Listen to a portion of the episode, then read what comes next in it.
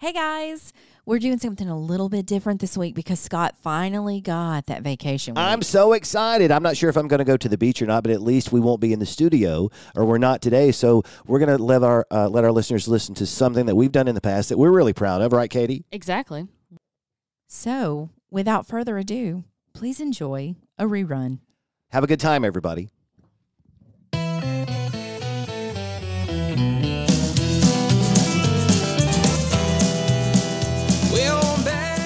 Welcome to True Crime on Easy Street. We're here live this week from Easy Street. I'm Katie Givens, and I am not a lawyer. I'm Kelly Turner, and I'm not a doctor. I'm Scott Ryder, and I'm a mediocre journalist. And I almost forgot that we were supposed to do that when the show started. I'm glad it was Katie's introduction and not mine because I'd forgotten that that's how we introduced ourselves to everyone. So We haven't recorded in a few weeks, not to break the fourth wall, but we haven't been here in a few weeks. Well, Scott's been on vacation forever. no, wait a minute. Uh, Katie so- went on vacation the week before I did, Okay, yeah. well, all right. and then I went on vacation, And then I didn't get to. and now she's playing music that has nothing to do with the show. We're just going to happened. pretend Leave it it didn't in. happen. Leave it in. That's hilarious. That happened the other night at the live show. It just like bl- it was blaring These right in buttons the are middle of the touchy. live show. All But I got to say that our live show, Scott, I know you weren't there. Yeah, I'm. I'm. I'm. I'm not sure how curious I am to hear about how well this show went without That me. the the case was I read Katie's notes. wild. I read them earlier today about the show itself and the topic of the show, and I was fascinated by it. I didn't know anything about it. But back to the show, go. Oh, we had a great crowd. We did. We had some Really? folks who were actually Is it because to they knew the I wasn't going to be there? No, I think I think finally people are realizing that um, if I go every other Wednesday to listen to the podcast, Right. we only had I think there was one table that you know you get the the look like what are they What- doing? yeah, wh- where's the then- music and at? then you Mhm. see and then you see you know after we start talking and then you see them and they're like This is going to go on for what if we signed up for you? hurry up and finish your dinner. Check, please. But we did have some good tables and some good participation. And for the first time, we put a mic out into the audience Yes. and had someone who actually kind of figured out the whole plot of everything. Okay. Uh, this was. Um, Did Shane said, we steal the show? I'm assuming. Yes. Of course. But we du- we dug into the bowels of Alabama history for this particular we did. okay. what, live show that we did, and and so it was uh, it was a lot of fun, but we did miss you All right. a lot. Just stop it. We did. We know you didn't I miss us wasn't- because you No, were you didn't miss having the us. time of your life. I was having the time of my life in Pittsburgh, Pennsylvania. We'll talk about that in the next show. But yeah, I Okay. had a great time. Okay, well, I'm glad, and I'm glad that you're Yes. back, and I'm glad Me too. Katie's back from vacation, and I'm glad that everybody took a vacation but me. But whatever, I'm not jealous. I'm not yeah, bitter. you are. You just brought it up. I'm not bitter at all.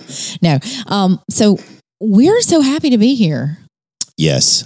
I mean, I can't believe we're still here. I mean, it's been what? We've done 10 or 12 of these now. This is this is going to be episode 11. Is this 11? hmm Yeah. And nobody has, I mean, thank goodness, uh, uh, the folks down at Easy Street Bar Performance Hall and shit, I did it wrong again. Restaurant. Restaurant, bar, and performance hall. Damn it, Kelly. Um, they are our sponsors through thick and thin, even when we all do take a two week vacation. So uh, as long as they keep throwing money at us, uh, we'll keep spending it. Actually, they don't throw any money at us at all. say, where is it at? Yeah, that was all up Scott? front with the equipment. Yeah, Scott, are I'm you not getting, any either. Are you getting paid for this? no, let me Okay. rephrase that. All right, thank you. No. I was about to have a lot of questions for the Easy Street crew. No, I'm just kidding. Uh, but no, we had a we had a great time, and we're we're glad to be here. We're glad to be back, back on track. We've got a case for you today. That is, how would you describe this case, Scott, in one word? Bonkers. All right. Oh, okay. I was. Re- I don't know why I was ready for that You were question, ready. but I was. Bonkers. Okay. Well, All right, here we go. uh, uh, let's get started. Okay, so before we get started, this this is a case that takes place again. We're right here in Northeast Alabama. This happens in the Mentone area of Northeast Alabama, and if you don't know where that is, find us the ABC Triangle between uh, Atlanta, Birmingham, and Chattanooga, and go forty miles north. And it's this little mountain community. Uh, it's a. I think isn't there snow skiing there in the wintertime? yes, I've never a, done it. Well, there's snow skiing in Cloudland. Min- a beautiful place. Yes, it is. There's a couple of great little restaurants. It's a nice little uh, downtown area. Anyway, that's where this case starts. And uh, before we get started, we I mentioned that it's January of the year 2000. So here are a couple of things that were going on in the year 2000 when this case was uh, in the news. Everybody heard of Tom Brady? Yes. He's won a couple of Super Bowls, I think actually seven by now. But back then, he was a senior at the University of Michigan. And in his final collegiate uh, appearance in the Orange Bowl against the University of Alabama, he threw for a career high 369 yards and four touchdowns, and the Michigan Wolverines beat the Alabama Crimson Tide 35 to 34 in overtime in the first ever BCS bowl game that went into overtime after they changed the rules. So Tom got off to a good start in his last uh, collegiate game, and then you know kind of mopped it up in the pros after that. So that happened in January of 2000. Uh, I always try to find something that Katie and I can commiserate on, and this happened mm-hmm. in 2000. We are both Cedar Bluff High School graduates, and the Lady Tigers won their first ever state championship in track in 2000. And Yes. current assistant district attorney Summer McWhorter was on that team. I was in kindergarten in two, year, the year 2000, but I was also a part of several state championship came track along and later, field teams later on. Here's where the foundation That's where was it laid. started. They ran up and down that hill by the gym. I love it. Uh, the year 2000 craze, the Y2K craze had just ended uh, in January of 2000. All the computers did not reset to 1900, and we the whole world didn't go dark like everybody was afraid it was going to. So that was fine. Uh, the Sony PlayStation 2 was released in March of 2000, followed in August by the Nintendo GameCube. If you have one of those in a closet somewhere, it's 21 years old now. So Wow, it's right. time to move that along and, and upgrade your gaming equipment. And the last thing I'll bring up, I've got several more until I get to the music because you mentioned Katie, uh, Kelly last time that you wanted me to talk about music some more when I didn't the last time we were all together. The last thing before that, Dale Earnhardt Sr., you guys know I'm an NASCAR fan. Shut up, I don't want to hear it. His last ever NASCAR victory was in October of 2000 at Talladega Superspeedway. And, uh, He was sadly killed in February of 2001 at the Daytona 500 on the last lap, but his last win, win number 76 in his career at Talladega in October of 2000. And uh, some of the songs on the charts Bye Bye Bye by NSYNC, Ooh, Oh, that's yeah. a good I one. still know the dance. uh, Smooth by Santana featuring Rob Thomas, Loves, loves and Oops, I Did It Again by Britney Oh. Spears. Yeah. Free Oops, I Did It Again. We talked about her a couple of weeks ago, and oops, now we've done it again. So Yep, we have. let's mark all that off. uh, so the story begins in the the place that I got most of my research, and I'd love to meet this lady if she's still around. She wrote a book in 2004 called Blood Highway. Her name is Sheila Johnson, and she was a reporter over in DeKalb County where all this took place. And DeKalb County is the county, uh, the county that is adjacent to us here in Cherokee County. Uh, and go back to my ABC uh, reference to find us if you'd like. Um, and this story starts in a ditch. Imagine that you are soaking wet, probably about to go into shock. You're shaking, you're shivering, you're injured, and you're laying in a ditch. That's where this episode starts. The man's name was Don Perch. He was a native of the area up around Mentone. And when he finally started tumbling through the air, aching all over, covered in mud and snow and ice, he was in a ditch on the side of the road. And what had happened to him was that just a couple of minutes before, he and his wife had been driving their pickup truck along the road in the Mentone area, and there was an ice storm happening on January the 23rd, 2000, up on Lookout Mountain and on Sand Mountain, but mostly on Lookout Mountain. And that's the mountain that is near of the two of them to us, where we sit in Cherokee County. I 59 runs down the valley between those two mountains, and that's where Fort Payne is located. So if you're in Alabama, if you're a fan of the supergroup Alabama, you know they're from Fort Payne, and we're all in this area here together. So Don Perch had just been thrown from the hood of a speeding car because a few seconds before, a, a car had bumped into the rear of the truck he was riding in with his wife.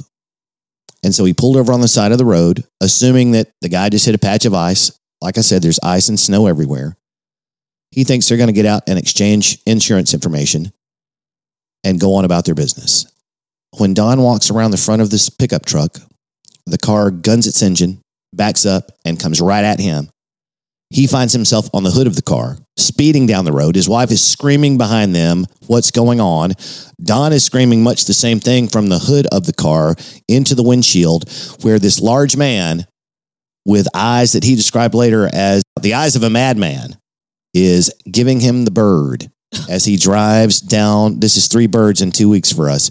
That's insult to injury him. And I you're know. already running him over with your car. Do you really have to give him the bird? Well, Necessary? remember I said bonkers when you asked. Okay. This man, this large man inside this light blue Lincoln Town car, extends his middle finger, jerks the wheel hard to the left, and that's when Don Perch goes flying through the air and lands in the ditch, and that's where this story started. His wife runs over to him and he says, Honey, go find some help. I'm injured. I can't get up. And the car disappears over a hill and continues down the road that it's on. A few minutes later, a man named James Pumphrey, P U M P H R E Y, and his wife Sue are having dinner in their modest mobile home further down that same county road. Uh, it's been a long day for them. They have a well behind their house, and so they've spent the entire day pumping water out of their well to distribute to their neighbors who are on city water and don't have water. Or maybe maybe they're on city water and their neighbors who have wells and don't have electricity. I guess that would be the way that would work, right? Whoever can get water because the electricity is out, because the electricity is out all over Lookout Mountain because of this ice storm, or it's in the process of going out. Trees are falling we we know how it works around here. I mean, when there's too much ice on the trees, it starts to fall into the power lines and and they touch and the transformers blow and it's two days before you have power again. That's what's happening in January of 2000 up on Lookout Mountain when Hayward W. Bissell, I'll just go ahead and give that away, decided to drive through town like a madman. So a few minutes after Don ends up in the ditch, James is looking out the window. They're doing dishes. They've had a long day. They're just they're trying to unwind and get to the end of the night. They're getting out their candles, expecting their power to go out at any moment. And he looks out the window of his kitchen and he sees this light blue Lincoln Town car parked in the driveway of a field across the road from his house. The gates flung open, the trunk's up, and he notices that there's a very large man headed towards his down his driveway and towards his front door. And James and Sue Pumphrey have these two large chocolate labs. And if you like pets, you're not going to like how this story ends. Oh, no. Yo, yeah. All right, everybody. So for the first time, Disclaimer. Disclaimer. yes, for the first time in these dogs' lives, they go nuts when they see this guy coming. Because they Never- that Of course. Yeah. I mean, you know, what do dogs know that we don't know? I mean, you know, what can they smell that we can't smell? Anyway, whatever it was, they go nuts. And this man, Hayward Bissell, is trying, he, he's walking towards towards the front door of the Pumphrey home. And James steps out onto the porch and says, Are you okay? Did my dogs bite you? Because he can see that he's covered in blood. His shirt's covered in blood. His hands are covered in blood. His arms, he's got blood all over him. And just about that time, one of his dogs yelps and runs around the house. It turns out Hayward Bissell has a long knife in his hand that he hasn't exposed to anyone yet, and he stabbed that dog right then. Oh, good gracious. And before James Pumphrey can figure out what's going on, he said everything started to happen really fast when that happened.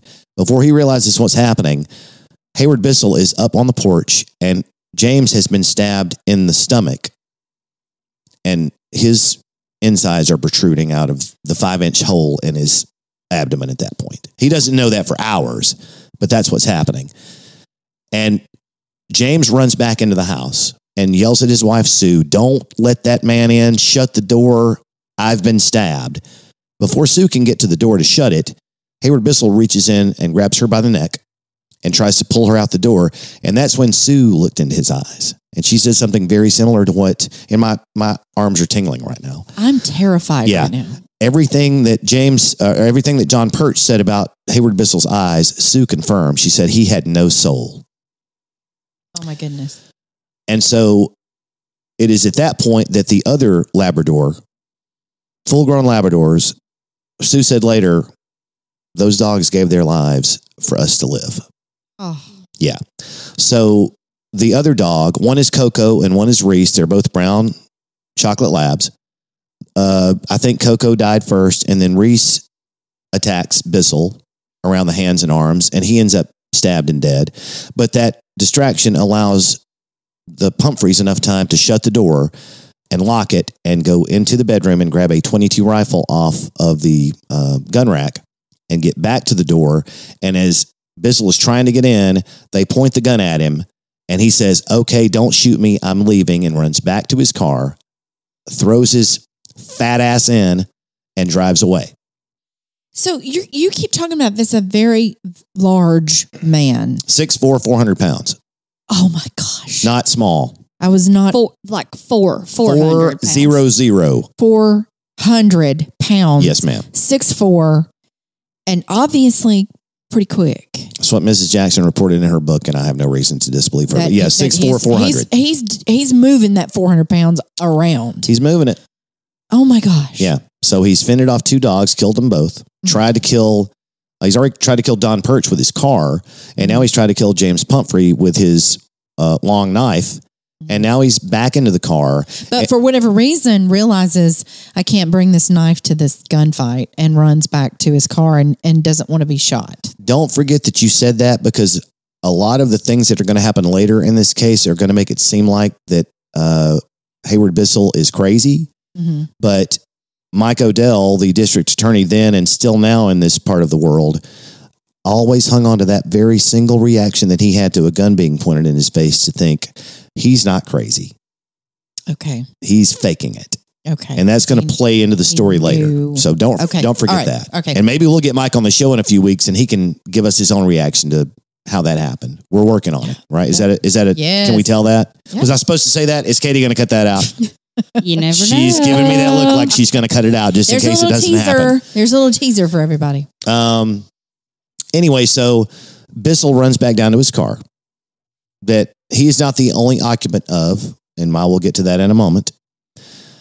You're not going to like that either.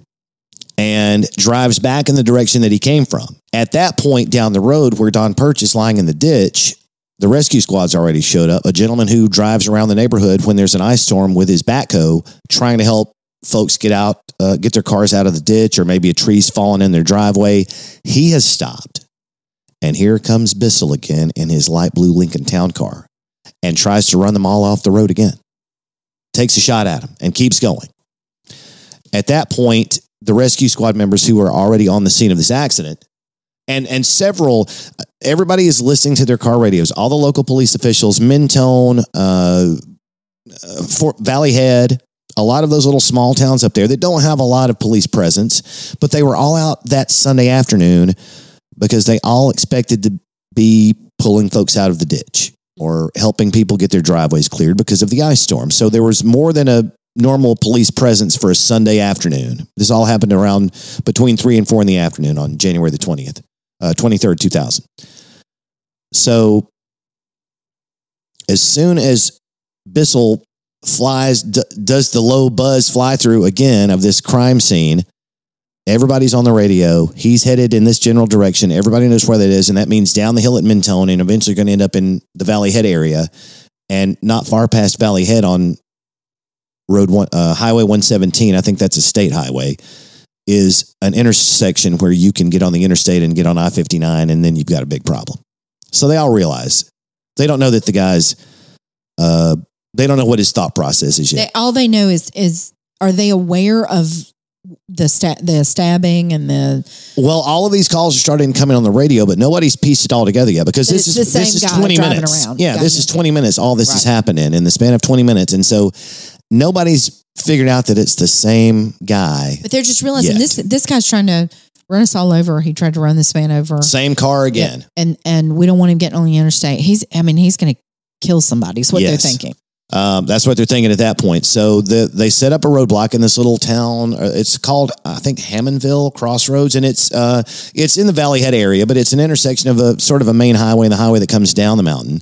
And so they kind of box him in and they get him where he can't go anywhere. And one of the deputies gets out of his car and he walks into the front of the vehicle and he holds, and I'm animating this for everybody who can't see me. Only Katie and Kelly can see this, but I'm totally, I have a handgun made with my hands in the air right now. Yeah, he's he's totally doing the Charlie's Angels. Yes, that's it. That's the Charlie's Angels thing. Yeah. Um, he uh, puts his gun into the windshield that he can't really see and it says, Stop, don't move.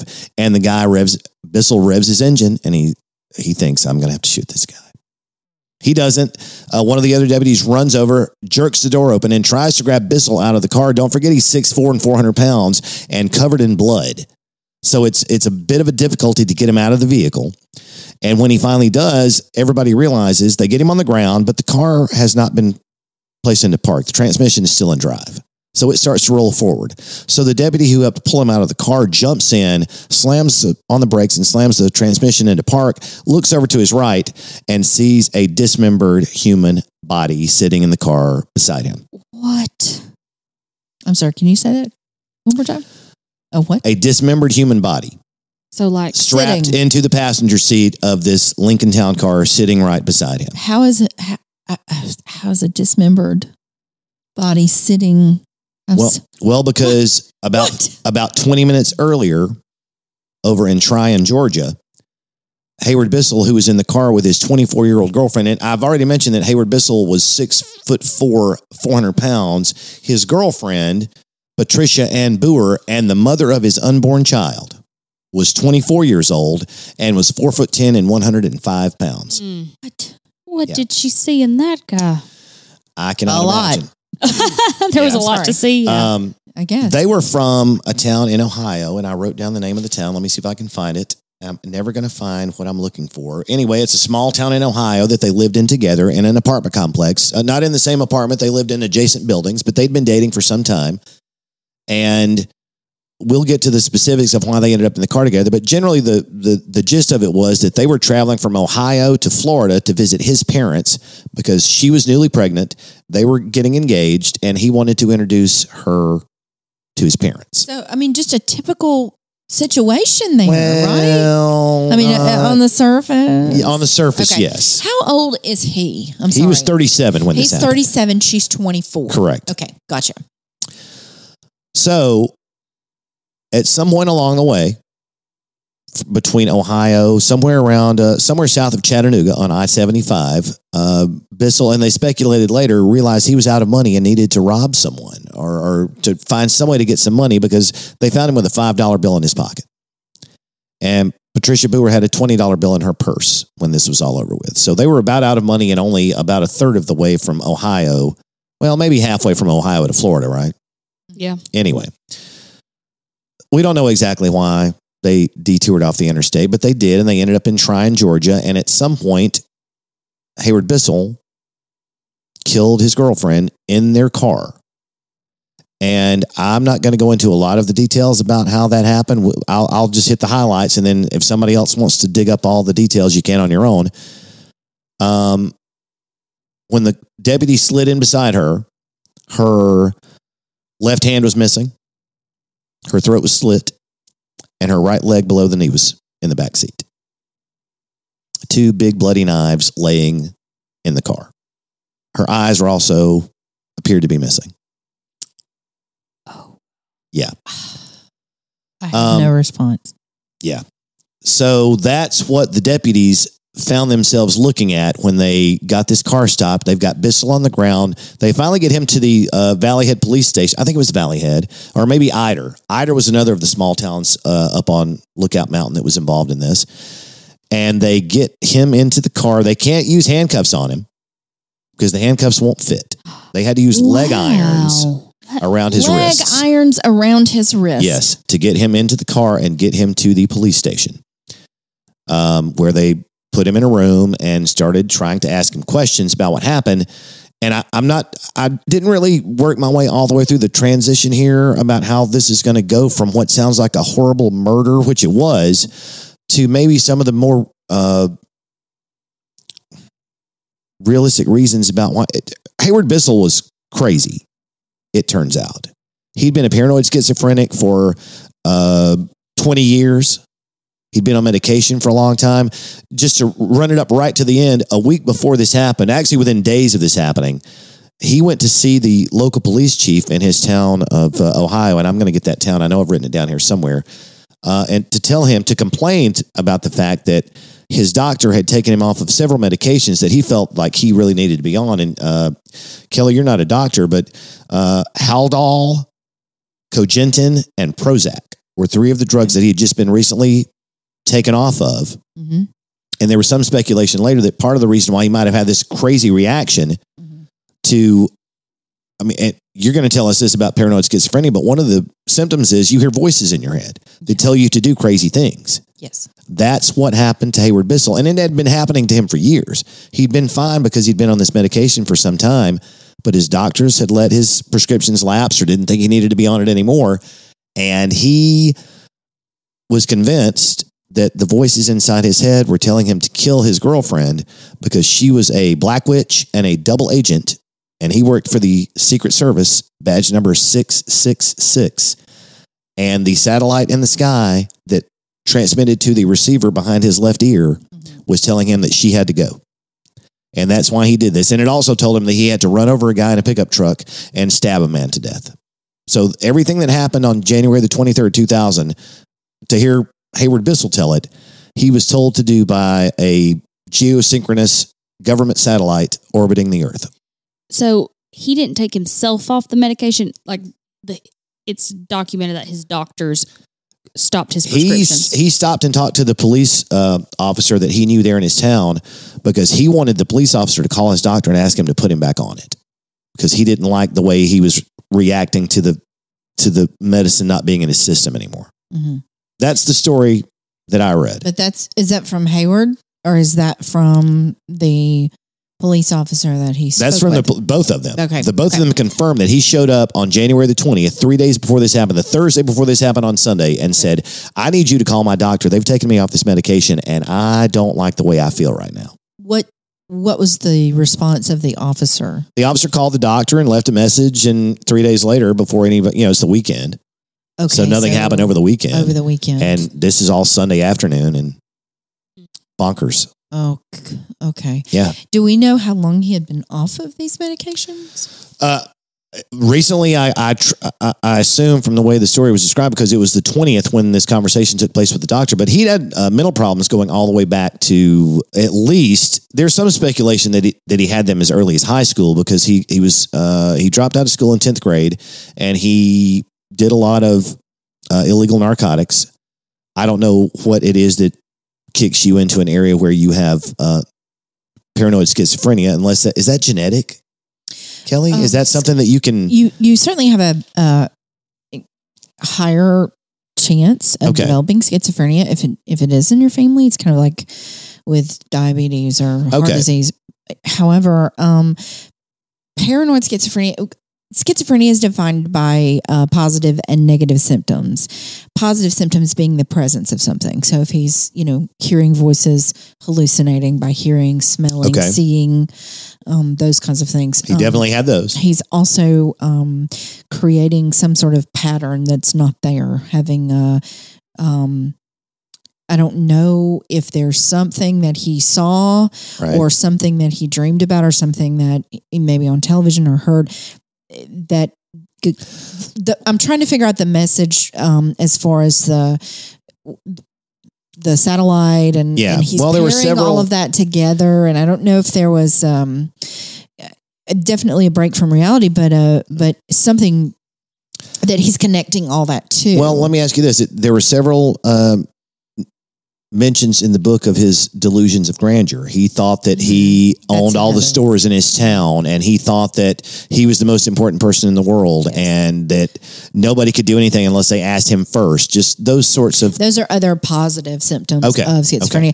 The Okay. the more negative uh, symptoms of schizophrenia are characterized by the absence of things. So it's going to be the absence of grooming. Uh, the Ah, Okay. absence or Okay. a flat what, what we call a flat affect, which is just very um, unresponsive, very um, okay. no fluctuation in the way that you talk. You know, I'm not I'm not trying to No, no, no. poke fun. I'm just saying You, you just made a great segue because Mhm. when they get him into the jail cell, that is his. That's so now we, we've, entered we've entered into so okay i know you spoke earlier about um mike odell who had suspected that he was faking right. it, because he's been in treatment for so long he definitely knows a lot about this so I, I would say that the ability to fake that is is there he's certainly capable because the knowledge is there Yeah. but um this is this is very interesting to me. You, uh, you mentioned um, Haldol that he was on, which that is a um, it is for it's a first generation antipsychotic, Okay. um, and so it is used for the treatment of schizophrenia. Prozac is a an antidepressant. Um, many, many, many people take Prozac and they stop taking Prozac and they're just fine.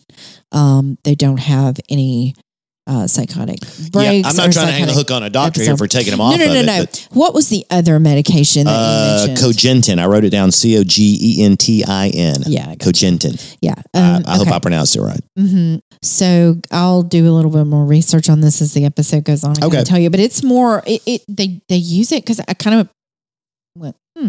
but they they use it um for uh, Parkinson's. It's like an anti-Parkinson's, but sometimes there are other uses for medications that it's not necessarily for Parkinson's. It can have another. Not effect. listed on the menu, but it's the doctors have realized, hey, this is good for. This is good for this. So I got you. can uh, do a little more research on that for you, but uh, I'm not very sure. But Haldol, I know that um, can. It, there was a study that that we looked at during college, and some um, children had gotten a hold of Haldol from um, the a like out of the parent, like a prescription, uh, the, the medicine yeah, yeah. cabinet by Mhm accident. Right. and it had caused um, a lot of them taking it. There were the, some middle school children, and it had caused um, tardive dyskinesia, which is a uh, a changing of your your hands and your muscles, like they'll kind of freeze into a like a weird, really Okay. uncomfortable um,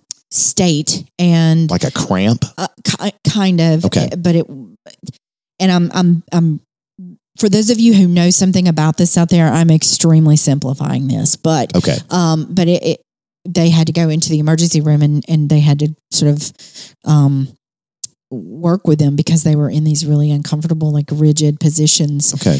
uh, when you take it and you don't need it. And um, they were, I'm not, I don't remember exactly how they, um, what they used to combat that or how long they had to stay in the hospital. But I do remember that with Haldol because it is, um, it's an older drug. However, uh, if he's reporting these fe- these feelings to his doctor, that is definitely a red flag.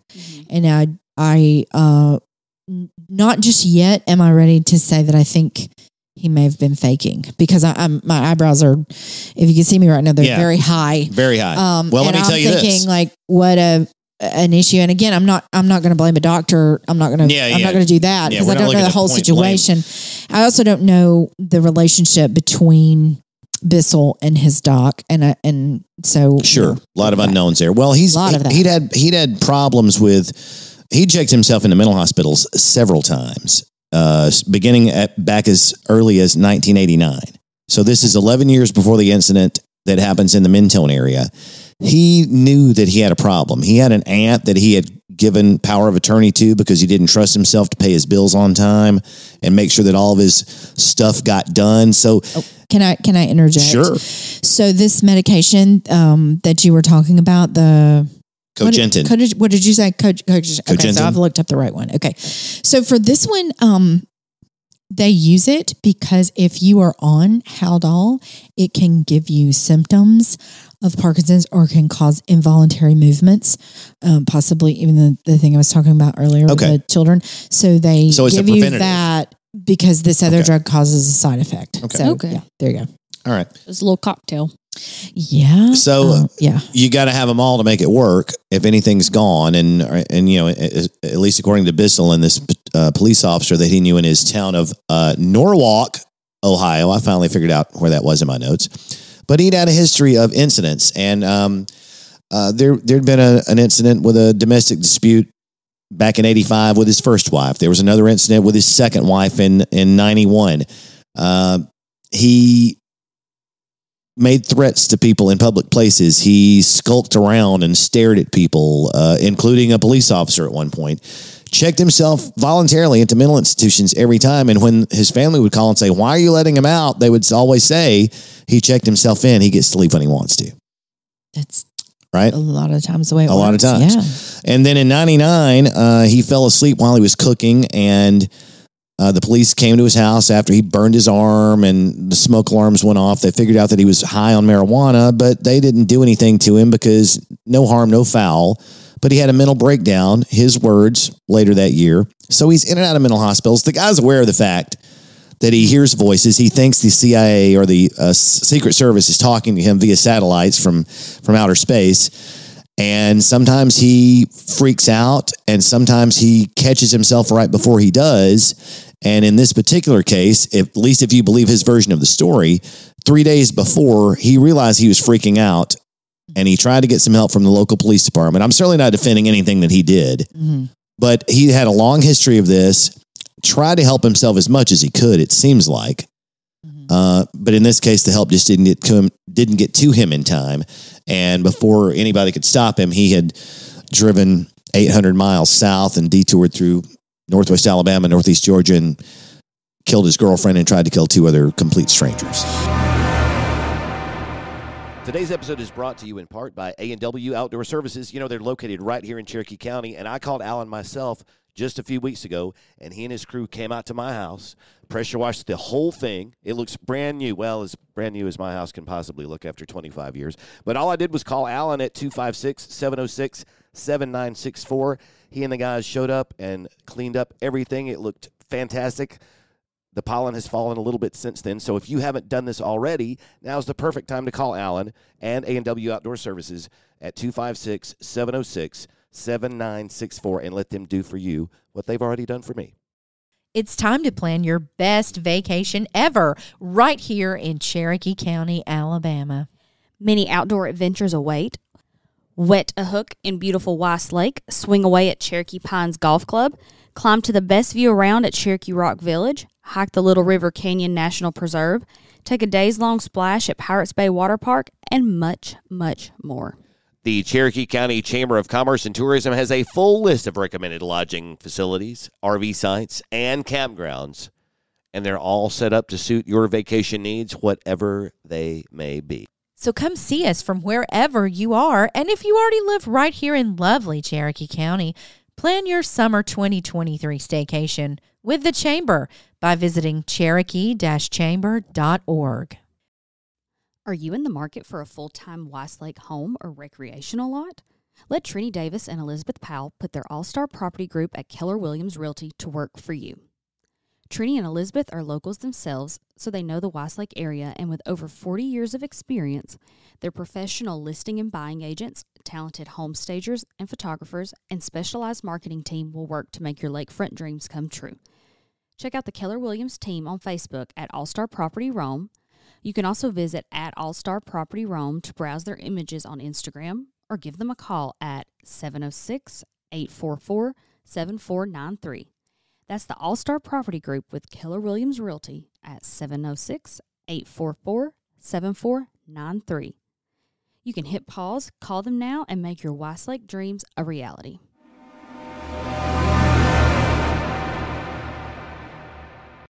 And it's um, what you were telling me is interesting about the reports of that people noticed his eyes were very noticeable. Yes. And when someone is experiencing um, a psychiatric episode, or you, some people say a psychotic break, you know, um, you can a lot of times see it in the eyes. They right. they seem wild or um, not human or uh, something like that. You know, they- Enraged. yeah, they would just I think he seemed enraged to them. And he seems yes just just really um off the off the charts there with Yeah. that um so that is uh terrifying for the people around him terrifying for his family i assume that at some point it's terrifying for him um I think so. uh, I think so. yeah and and And again, I not to say, not to right relieve him of the guilt for what he did. no, no, but also the the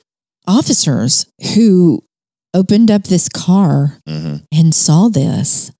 I mean, those are more victims of his. You know, they see the his girlfriend there, and they have to. I'm, I'm sure this officer um, probably still sees this every Oh, yeah. every day. day of his life. And there's a section in the book that I read. Again, it's called Blood Highway by uh, Sheila Johnson. Did I get that right, or is it Jackson? Sheila Johnson from 2004, Pinnacle Books. She follows up because she's from this area. She reports locally from this area for the Fort Payne newspaper, and she got to know these these two families. Uh, I mean, it was a, it was almost a what Katie a two year process before he was finally before it was finally all adjudicated and over with.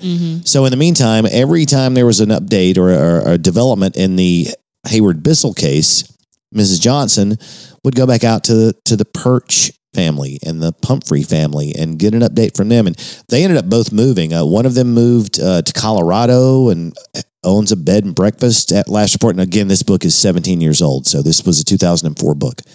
Um, but they had to get out of here because they couldn't deal with the, the post traumatic stress disorder that they suffered anymore, driving down the same county road every day to go to the grocery store and flashbacks of this and you know walk out onto your front porch and see where your dogs died in a pool of blood in your front yard defending defending your life with with the very last breath of theirs I just can't imagine. I can't Yeah. imagine looking at my They're door- both my gone front now. door every day and knowing that at one point in time there's a 6'4", 400 pound man standing there trying to choke me, trying to kill me. Yeah.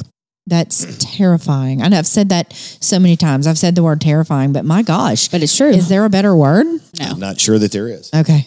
but that's that's basically where uh, where we find ourselves now. And so Bissell is incarcerated, and I'm about to hand this ball off to Katie to run down into the end zone and spike. And I keep interrupting, but I'm just guys. Uh, those of you listening, I mean, I'm I'm sitting here. I mean, it's I'm just I'm hanging on every word, and I have so many questions, and I don't know if you if you can answer them. Scott. I'll try. I read the book But, twice, um, so hopefully I I've can. just I've got to I've got to get a handle on this. okay. So he currently where we are in the story is in custody Yes. in he's in, he's in the Fort Payne. He's He's, in the he's, Fort- in the They've taken him to the- DeKalb County Jail. Yeah, to the- County Jail, Yes. and he's got a flat affect as we were talking. He's very um is he being very robotic? I'm Is glad you remember that. That's what I wanted to get back to. When they Okay. got him into an uh, into an interrogation room, the first description of the way that he reacted when they tried to ask him things was that he was sitting. Um, Almost catatonic like. I don't think that word was used in the book, but kind of leaned forward with his head on his chin and not answering any questions, even the most basic, what's your name, where are you from, until finally, head, head on his chin. I'm sorry, chin on his chest. Okay, I was like, Sorry. how do you? Sorry. I'm I meant, sorry. I meant chin on his chest. I'm so sorry. just kind of lean like, forward and you know okay, out of it. Okay, okay. And until finally they asked him something, and I don't remember the exact question, but he finally started to come to. Katie, you remember this part? Did you did you read that section where he finally he, he finally answered a question? He said, um, "My foot hurts," or because when they got him out of the car, the car ran over his one of his ankles. When they were trying to get him on the ground, the car's in park, or the car's not in park, and it starts to roll forward and it runs over one of his legs. So he's in a little bit of pain, and he finally just starts to respond to them. But when they try to get to the bottom of what's going on, they read him his Miranda rights and make sure that he knows that he can have an attorney present if he wants. And he says, "No, I'll answer your questions." That's what he said. He said, "No, I'll be, I'll, I'll answer your questions. I don't need an attorney. I will answer your questions." And he starts to tell them. That's when they first realize that he is a Secret Service agent, badge number six six six, and a satellite in outer space told him to kill his girlfriend.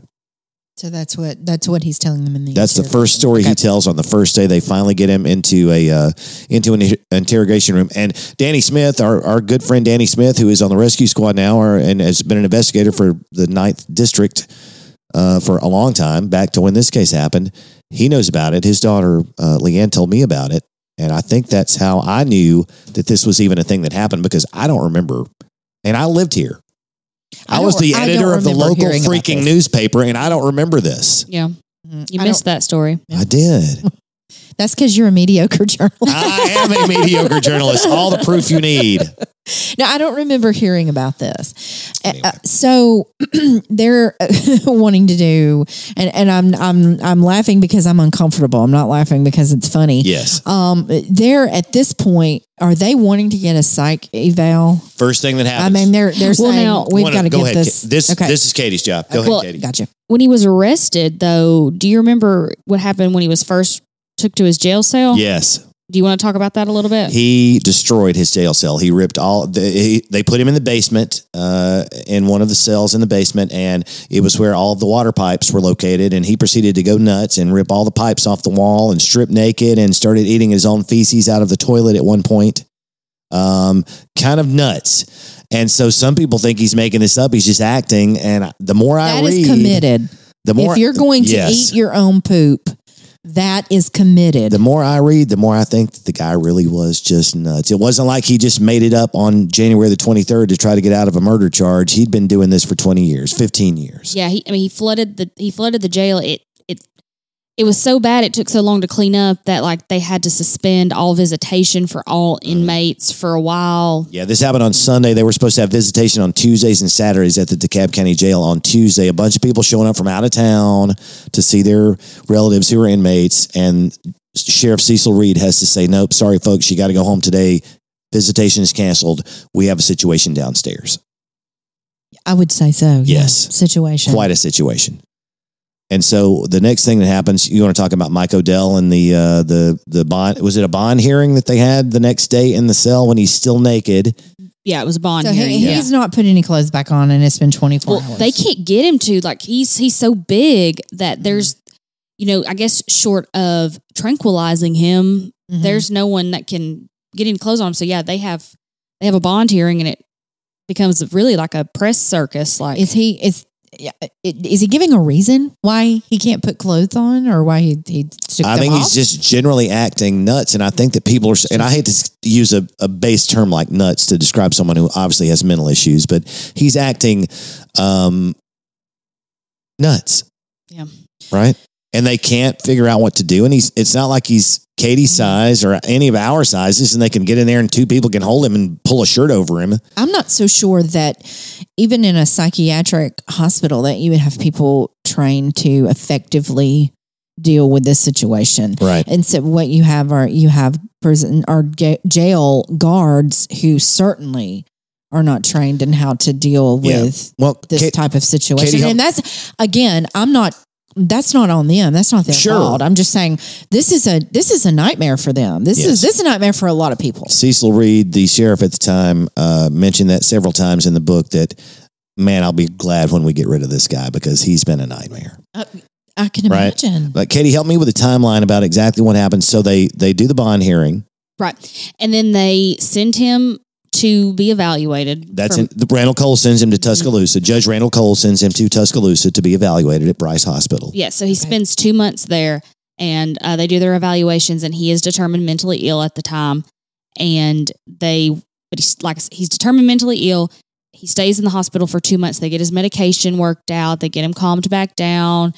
They get him back to I don't want to say normal. That they get him back But to more, a, a um, more of a sane typical, state. Yeah, more typical, More behavior. typical behavior, yes. Medicated normal, maybe. Okay. And so he is deemed able to be sent back to jail.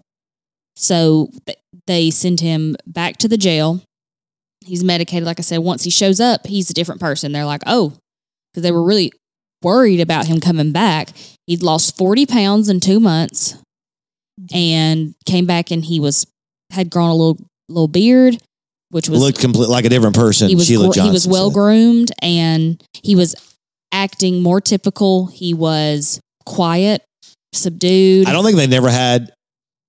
I don't think they ever had another problem with him again after he came back and they got his medication right. Which makes you wonder if he hadn't had his medication all fucked up to start with, maybe he wouldn't have killed somebody and tried to kill two other he people. was he was he was very quiet. He didn't go. He didn't leave his cell much. He didn't want to go on the yard do the activities anything Yeah, he- like that. He stayed in his cell. I mean, he, they said he was white as a sheet every time they took him out. Every time this reporter, every time she saw him, and she said every time they took him out of his cell to go somewhere else, I was there and I took his photograph, and he looked like a completely different person every time he ever came out of his cell. Whether it was his skin was pale or he had a his hair was different or he'd lost another thirty pounds. I think at the end.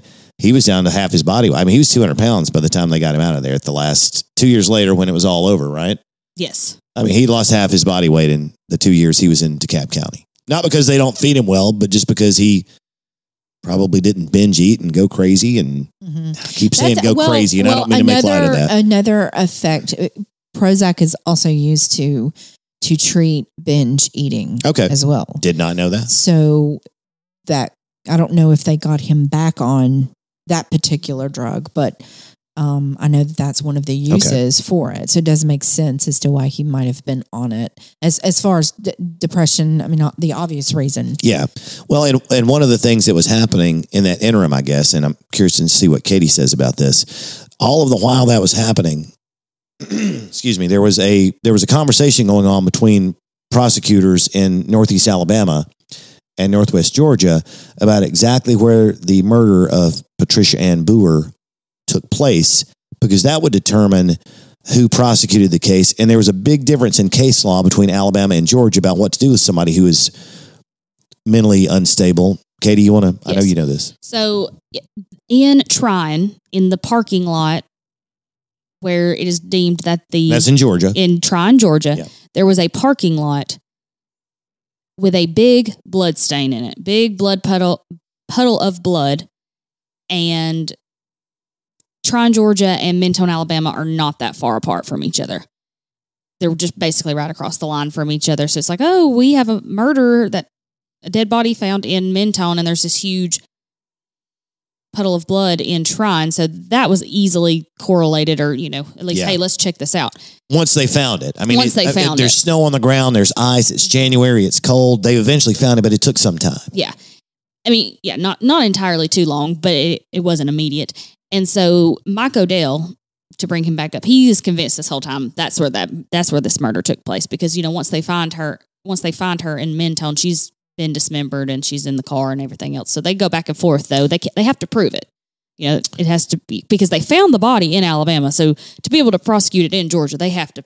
There's there's some legwork that has to be done. Once he is determined mentally ill at the time of the murder, everyone knows that the defense attorney is going to use that as a defense. So in Alabama, that defense is called pleading guilty by reason of mental disease or defect. And in the state of Alabama, that would mean you go to a mental hospital.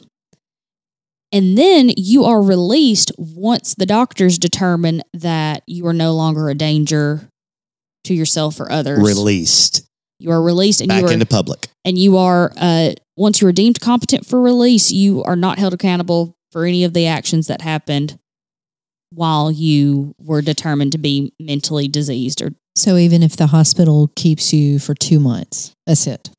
it the quote in this case was he could be there 10 months he could be there 10 years he could be there for the rest of his life but there it's, But once it's out of they the court's say hands he's finished here, then he's finished. yes and Okay. there's there's no going back and retrying the case there's no and that's Alabama. that's alabama okay. What about Georgia? In Georgia, it's called pleading guilty, uh, pleading guilty but mentally ill.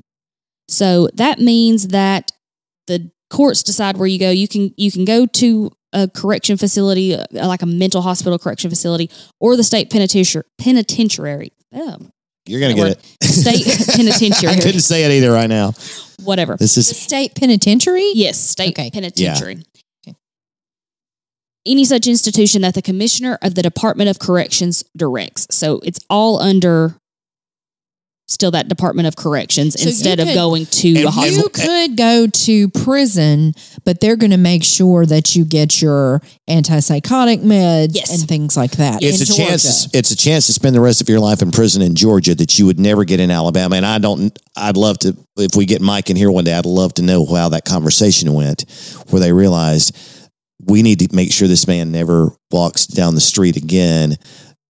And I don't think anything untoward happened here. I think the murder was committed in Trion, Georgia, but luckily that's the way it happened because we've all learned today that when Hayward Bissell was on his medication, he was reasonably normal member of society. And there, you know, that was the argument they made. How can you guarantee that someone is going to continue to take the, their medication for the rest of their life? So yeah, they they really wanted him to be tried in Georgia because that would mean that he would go to prison. But like I said, it is under the he would be under doctor supervision and they would keep his medication going and and he would be well, I mean like all all Well- inmates are they they have health care in ho- Mhm. in Sure, prison. but he's not absolving himself of, of responsibility in Georgia by pleading guilty by reason of mental defect, like he would be in Alabama. But he, he's basically saying, "Katie, get me get me right here." He's basically saying, "Look, I was crazy when this happened. When you get me fixed, I can go back into society again." In Georgia, they're like, "Nope, you were crazy. We're going to get you fixed, but you still killed somebody, and you're still going to jail for the rest of your life." Right. And currently in Alabama, he he has charges in Alabama currently. Attempted murder. attempted murder of Perch and Pumphrey. Yeah. So he's he's in jail for those two charges and he there's a court date coming up for them. He's been indicted. and there's a jury convening, and all that is still moving forward in Alabama as they're Really? trying to get him. no idea. they're trying to get him indicted in Georgia. They have the blood tested in the Trion parking lot, and it is determined to be. Boers. Mm. So they do indict him in Georgia, and he is transferred from the DeKalb County Jail. They take him to Summerville and put him in jail in Summerville, Alabama, which is right next to Trion for those who aren't from here. He's indicted in Georgia February 5th, 2002, uh, just a little over two years after the murder was committed. And he, like I said, he pleads guilty, but guilty but insane is the plea. And he is sentenced to life in prison Okay. in Georgia. How, is how that works. You know, that they, don't, they don't give the death penalty to guilty but insane. right. And, but he can, there's a chance for parole. I suppose so, right? I mean, and as far as we know, he's still incarcerated today. Yeah, it said uh, from all the research I did, he would have been up for parole in February 2016, but I could not find if Where a parole hearing, hearing- actually happened. Okay. And from everything I've read, you know, we've seen a lot of crazy things happen in Alabama parole hearings, but in Georgia, yes, we have. apparently the system's a little different. It's a little harder to get parole on a first parole hearing in Georgia. From everything that Mike Odell wasn't worried about him getting paroled in Georgia, the prosecutors in Georgia weren't worried about the possibility of him getting paroled in Georgia. They were like, Georgia Okay. parole board's not to not Right. going to parole him. All right. Well, And then it, but those DeKalb County cases were still there. And so, as a part of that plea deal, they agreed to nullify those. There's a Latin term, but they agreed to nullify those charges in Alabama because they didn't want to deal with ever having to bring him back to Alabama. right. And they waited a year to see if he would appeal his conviction or his if he would appeal his case in Georgia, and he didn't. And after that, they signed the agreement to nullify his eh, with permission from the victims. The victims did not. They were like, "Yes, if he's going to spend the rest of his life in a Georgia prison, we don't want to deal with ever having to go to court on it." Yeah, because they moved wanna- off. yeah. They don't want to come back and They're like, testify. we just want to be done. We want, we don't want to think about this guy anymore. Right.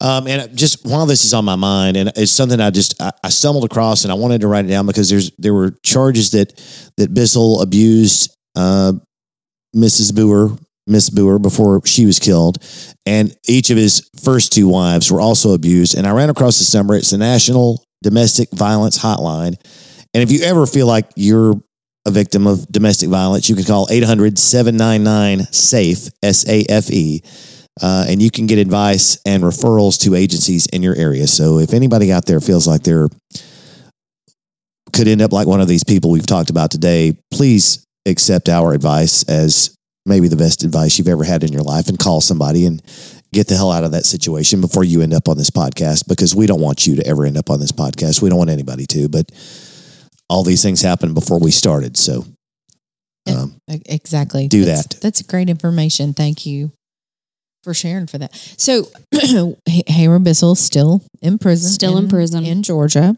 and I'm not sure that they will be interested in releasing him. Well, I hope soon. not. I mean, the the poor bastard. I mean, it.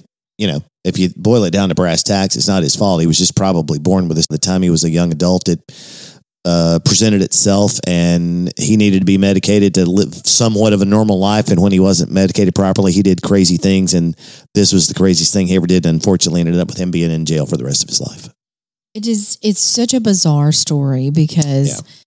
to have him go away for two months and then to come back, it's uh, and be a completely different person. It's such a sad story, It is It's- for a lot of a lot of people, and a lot of families that he And I- affected. right? And I'm not trying to be um, a sympathizer with him or, or take anything from all of these victims. There's many victims here. We've talked about that. sure. from the people that he directly attacked to the the officers who had to respond and deal with with this as he was enraged and the way that he behaved. Yeah, but I'm curious to ask Mike Odell the difference between Judith Ann Neely and Hayward Bissell as far as a from a prosecutor's standpoint, because Judith Ann Neely wasn't mentally uh, ill. She was just a bad person. I mean, as far as I'm concerned, this guy was he was chemically imbalanced. Well, from what I've read in this book, Mike Odell said he put more work into this case than he did the Judith Ann Neely case. He did say that. And but from what I read too, and I don't know if this is a direct quote from him or not, he he's not he's not buying that this guy is Nope. as mentally ill as as we're buying. Mhm. And there's got to be a reason for that. So that it will be interesting and to he was certainly his, talk with him yeah, about that. He, he had his ear closer to the rail of this story than we have. Just doing you know a couple days of research, he lived it for two years. So I'm curious to see what Mike says about this if we can get him on. And so this book that you guys read seems like a really great book, a really great resource for this. And so, uh, great job and shout out to the author. Uh, Yes. say her name one more time. I circled Uh, it so I wouldn't forget it. The book is Blood Highway. Her name is Sheila Johnson. Uh, that was printed in 2004 from Pinnacle Books. I got it on Amazon for Mm-hmm. not too much money at all, and it was about 250, 275 pages. A really good read. I downloaded it on my Kindle for like two bucks. That's it. Gotcha. So, did you guys get a sense that she was sympathizing with Bissell, or just strictly No. telling the No. story? I thought she walked Or she right wa- down the middle. She, was she a did. reporter. She Okay, okay. she's a she's not a mediocre journalist. She's a good journalist, and she walked. I thought she walked right down the middle of the road and told the story, both sides of the story, just the facts, ma'am. I don't remember one single time where she interjected anything that sounded like Mm-hmm. her own personal thoughts or emotions into the story, and that's the way you're supposed to be a journalist.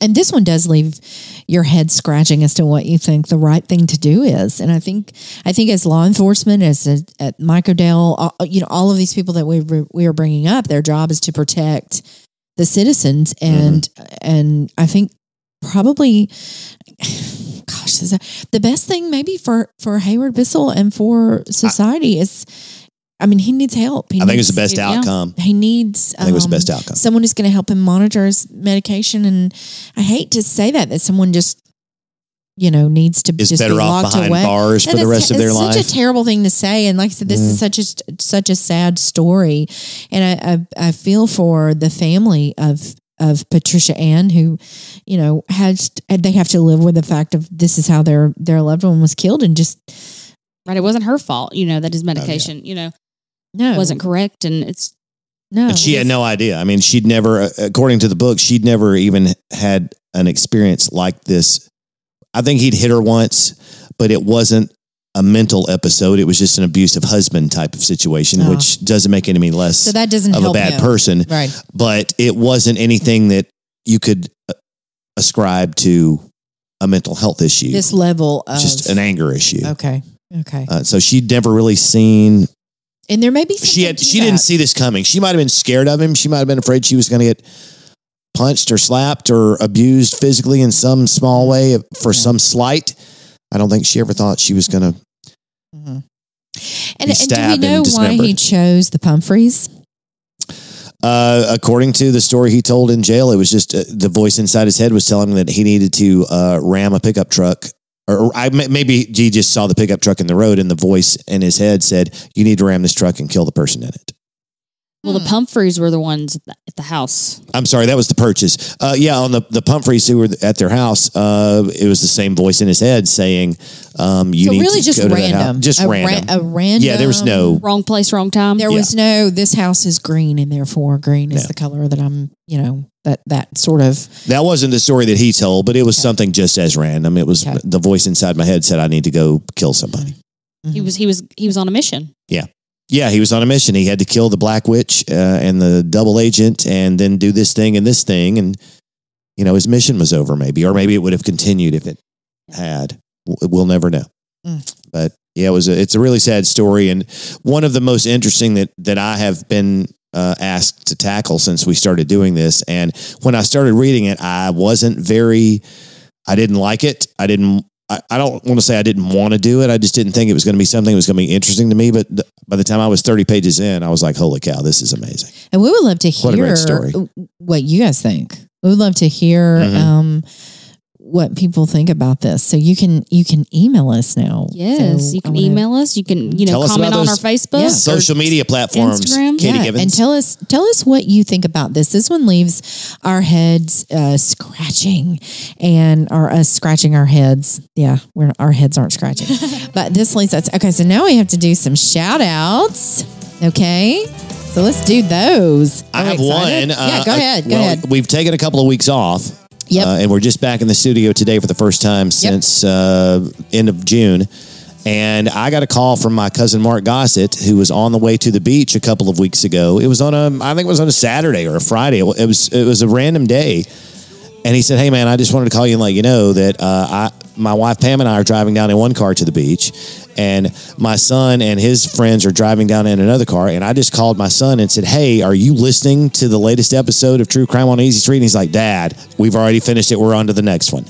So a huge shout out to the Gossip Gossett family for listening to the podcast. Thank you guys. Mm-hmm. I would like to give a shout out to Miss Karen Boatville, Miss K-Bo. Oh, yeah. Thank you for KK Bo. listening. Yes. I also want to give a shout out to, I mentioned her in a previous podcast as my college roommate. Her name is actually Elizabeth Baker. Oh, Hello, well, you didn't say that. She's always giving us thumbs up and I stuff. know, Thanks, thank Elizabeth. You for all of that. Uh, a big shout out to Jamie Talent, who gave us some great ideas for some cases. okay, right? cool. Yeah, I saw him a couple of weeks ago. Yeah. I also want to say, Steve, thank you for the email and gave us a great Oh, case yes, idea. We're going to get to your case. Okay. Yeah. Do I know what you're talking about? Uh, I don't know if you checked the email or not. Yeah. oh, did you? did assume that I checked the email. Yeah, I was waiting to hear from you guys Yeah. about that. And uh, so we okay. Then we have a few. Katie, go ahead. Yeah, What a else few you got? on our uh, Apple Podcast. We've got Dirty Ginger. We don't know your exact name. That's okay. but That I was your kinda- handle. I kind of like the mystery of that. I, kind of like not knowing Thank who that you for the great review. and Caitlin Jolly.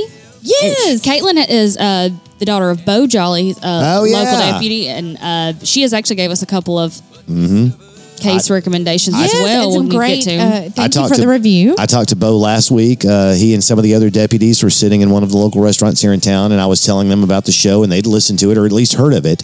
And there's a show that's coming up uh, that I think we're going to do that Bo will be very vital in us getting some good, accurate information about the details. And he said he was willing to do that to help us out. So awesome. That's yeah. great. and then Brookie sixteen. okay. We don't know who that is. Don't know who that is. Thank you for okay. the one, thank you for the wonderful review. I We like the appreciate randomness of that. I do too. I love it. Uh, we also have uh, GU three twelve. Oh, capital G, lowercase u, 312. Thank you for the wonderful review on Apple Podcast. And finally, and last but not least, want to say a shout out to Cindy Turner. Thank Oh, you. She was at our live show the other Uh-huh. night.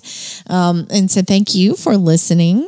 We appreciate that. Cindy is actually my sister in law. That's right. And she pulled me aside. I was I shop in her grocery store over in Cedar Bluff, and she pulled me aside uh, one day and said, "I just want you to know I've listened to all of them so far. I think we had eight or nine at the point." She said, "I've listened to all of them. I love them. Keep doing it." And I said, "They won't let me stop. Trust me, we're going to keep doing it." So if you want to get a shout outs, just make sure and give us a five star review on Apple Podcasts. Yeah. Otherwise, kiss our butts. Yeah. and and and you have to comment. If you just give us a five star, we don't know that you've done that. So you give us a little a little communication there, or you can uh, let us know uh, through our social media platforms: Instagram, Facebook, uh, whatever else. Or in I think- person. We I get think so we're many- on all, but Yeah. you know we're not great about updating. We're going to do better. We're all in the community. We get so many of these in person that Mm-hmm. we just. And I, that's my favorite thing is to be walking through and somebody go, "Hey, listen to listen to the new one last night. Keep it going." I, I That's know, my I favorite that. thing. It is my favorite thing. So tell your friends, tell your acquaintances, Tell your enemies. tell your tell your your colleagues. I mean, Tell your yeah. mother-in-law that you can't freaking stand to listen to True Crime on Easy Street because we don't care that we'll you give don't her like a shout her. out. Yeah. I mean, yeah, we love that. Uh, I love my mother-in-law. By the Whatever. way. Yeah, he's not talking about me or Kelly. No, no, present just company saying. excluded. I apologize. Just saying. So thank you to all of you lovely people. And I want to go over one more thing, and I promise I'll shut up, but our our um, email address. And it is true crime on easy street at gmail.com. All of that, true crime on easy street, all lowercase, all one word. We don't need capital letters Mm-mm. Or hyphens. or spaces. But honestly, it doesn't matter. You can throw in a capital; it'll still get to us. That's okay, true. but, but only the T, right? Damn it, Katie, you're confusing everybody. Okay, just just type true crime on easy street, all one word, all lowercase at gmail.com. Give us some wonderful feedback. Give us a, an idea for a case. Um, t- tell us what you have for dinner. Yeah, didn't give you a shout out. Uh, y- exactly. Right? Yeah. Maybe it's time to end this. Seems like we're just Anyways, rambling at this point. Yes, yes. Thank you so much. You guys have a great week. Good night, everybody.